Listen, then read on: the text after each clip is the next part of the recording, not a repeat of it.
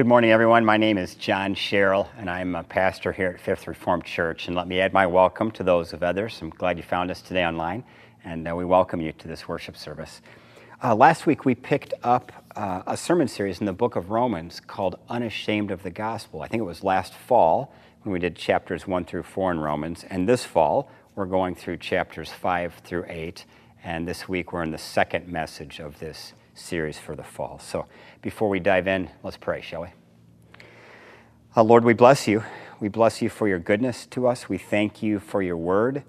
Uh, most of all, we thank you for your grace, and that indeed, where uh, sin abounded, grace abounded all the more. God, for that, we bless you. We thank you. Pour out your spirit on us again now and help us receive everything you have for us. We ask in Jesus' name. Amen. Amen.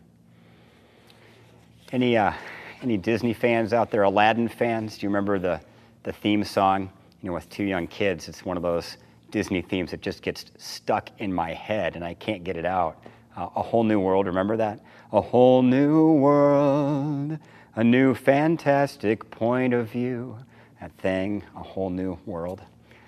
Uh, in this passage, the Apostle Paul describes the new world that has come to us in Jesus. And, and it's much more than a new fantastic point of view. It is, in fact, a new reality, a new world that's open to everyone. And it's a world that's much, much better than the world before. Because in this new world, we can actually know God. We can know God's heart, His good purpose for the world. We can know that it's God's will for all people to be reconciled to Him, to come back into a relationship with Him and to receive the fullness of life that He wants to give to everyone. So, on this side of the cross, it's a whole new world, a whole new world. And to explain that, uh, the Apostle Paul uses Adam and Jesus and what each of them did to compare and contrast the old world and the new world. Now, a disclaimer about this passage one person uh, wrote of it all students of these verses have found them extremely condensed. that, that made me laugh. Some have mistaken compression for confusion, but most have marveled at the almost mathematical precision of Paul's writing. And precise it is. This is Paul, uh, the expert in the law, the, the attorney, if you will, making his case with precise and powerful statements. And the passage starts with one of Paul's favorite words, therefore, meaning that what's coming is based on that which came before.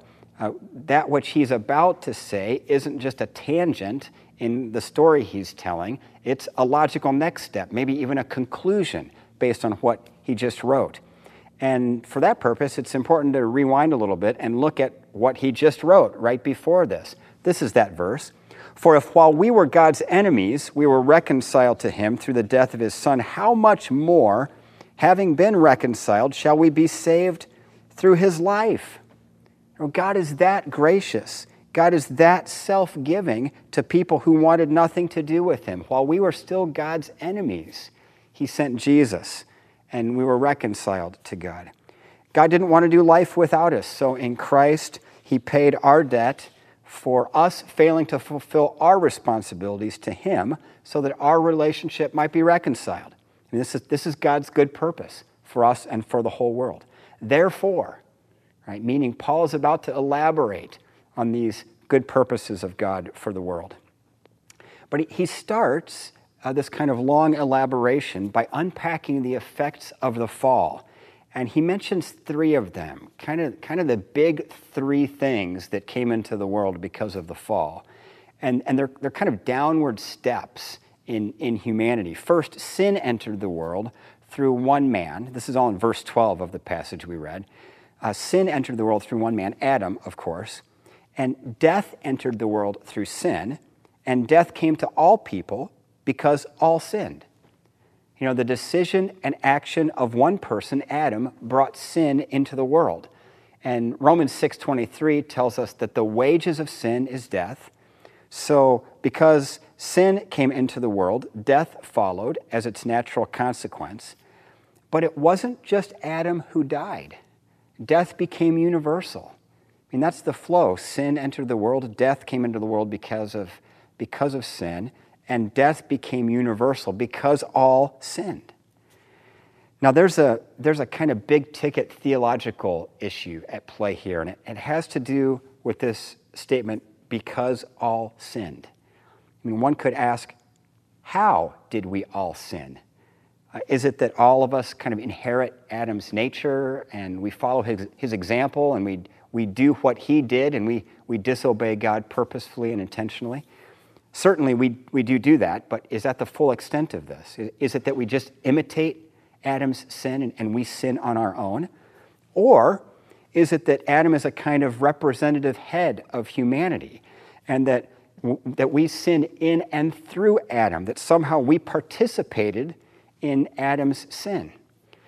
And you might be surprised to learn that the vast majority of Christians over time believe wholeheartedly that you and I, standing right here today, participated in Adam's sin. It certainly seems clear from the way the scripture unpacks this. Now, uh, th- this just grinds against our Western individualism. You know, we, we think, wait, what? I wasn't even alive when Adam sinned. Uh, I, he took a bite of that apple. I had nothing to do with it. How can I possibly be held responsible for his actions, let alone be accused of having participated in it with him? I mean, that's just ridiculous. That's, that's Western individualism speaking, but, but is it ridiculous? Biblically, is it ridiculous? And the answer is not at all. We actually have boatloads of examples from Scripture. Uh, I'll cite just one. Remember Achan in the Old Testament. When Achan sinned as an individual, all of Israel was held responsible. Uh, there's, there's an understanding of solidarity within the community that runs throughout the Scripture. And, and Paul makes the point clear in verse 14 of our text today. Death reigned from the time of Adam to the time of Moses, even over those who did not sin by breaking a command, as Adam did. So sin caused death, says Paul, and, and death came to everyone, not just to those who broke a command like Adam did, but, quote, even to those who did not sin by breaking a command. Now I've really got you wondering what? How did death come to even those people who did not sin by breaking one of God's commands? I mean, it certainly seems that we, we all sin not only by imitating Adam, and again, we all do that, but we, we sinned by participating in what Adam did all humanity is both united and complicit in the sin of Adam. Uh, Dr. Martyn Lloyd-Jones put it this way in his commentary on Romans God has always dealt with mankind through a head and representative.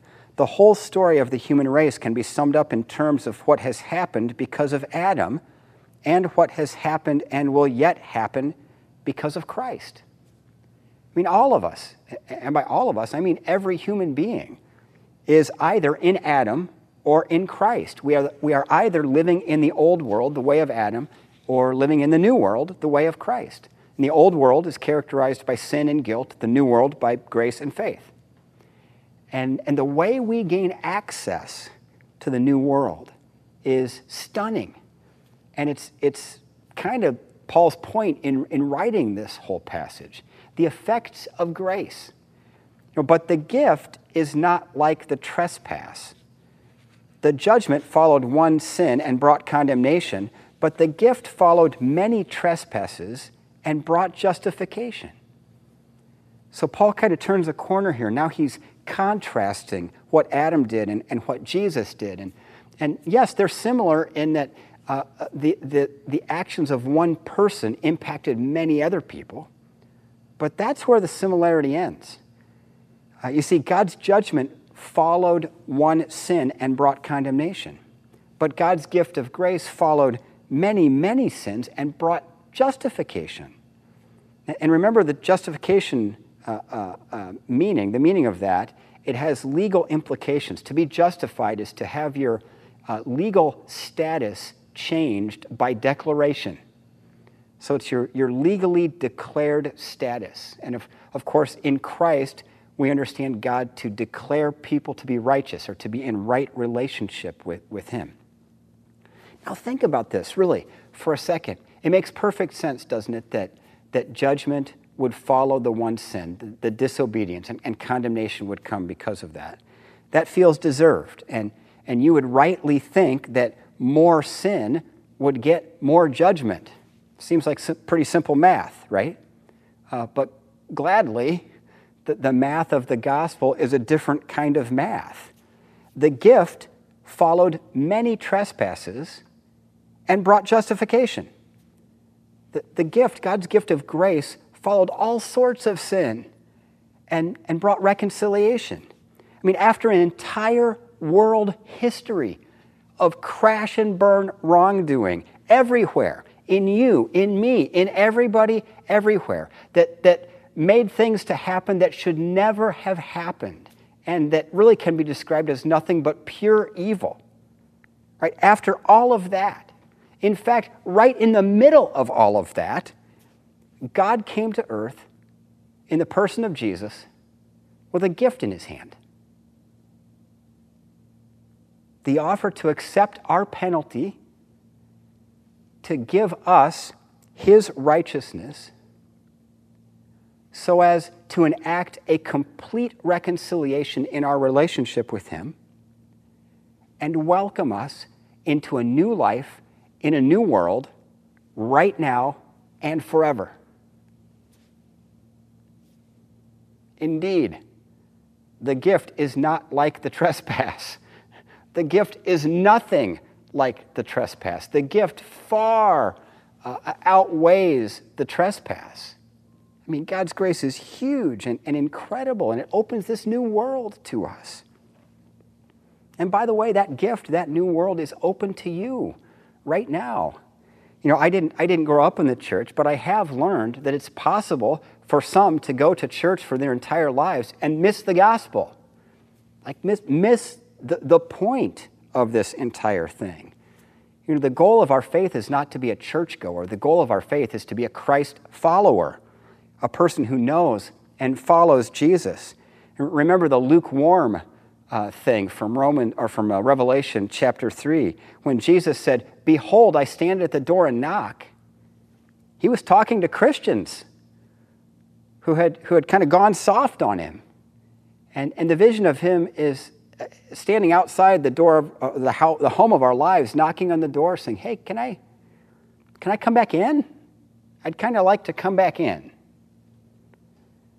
I've also met people throughout the years and had conversations with people who were either questioning the faith or, or really had rejected the faith. And I, I think I've, I've perceived often that people reject a, a Christianity based on what they understand it to be, not what it actually is. I mean, some end up rejecting a false or incomplete version of the faith and, and refuse to do any more digging to see if what they've rejected was the real deal or a forgery. So if you happen to be in that place, uh, don't, don't do that. There is real life in Jesus. You know, it's a better way to live. Following Jesus does not mean that you're signing up to live life as a reactionary religious conservative. It just does not mean that. This is about coming to know God and actually following God. So, if you've rejected something you know very little about, I invite you to reconsider that and do some, some digging. Make your way to the authentic article, right? And, and look at it closely.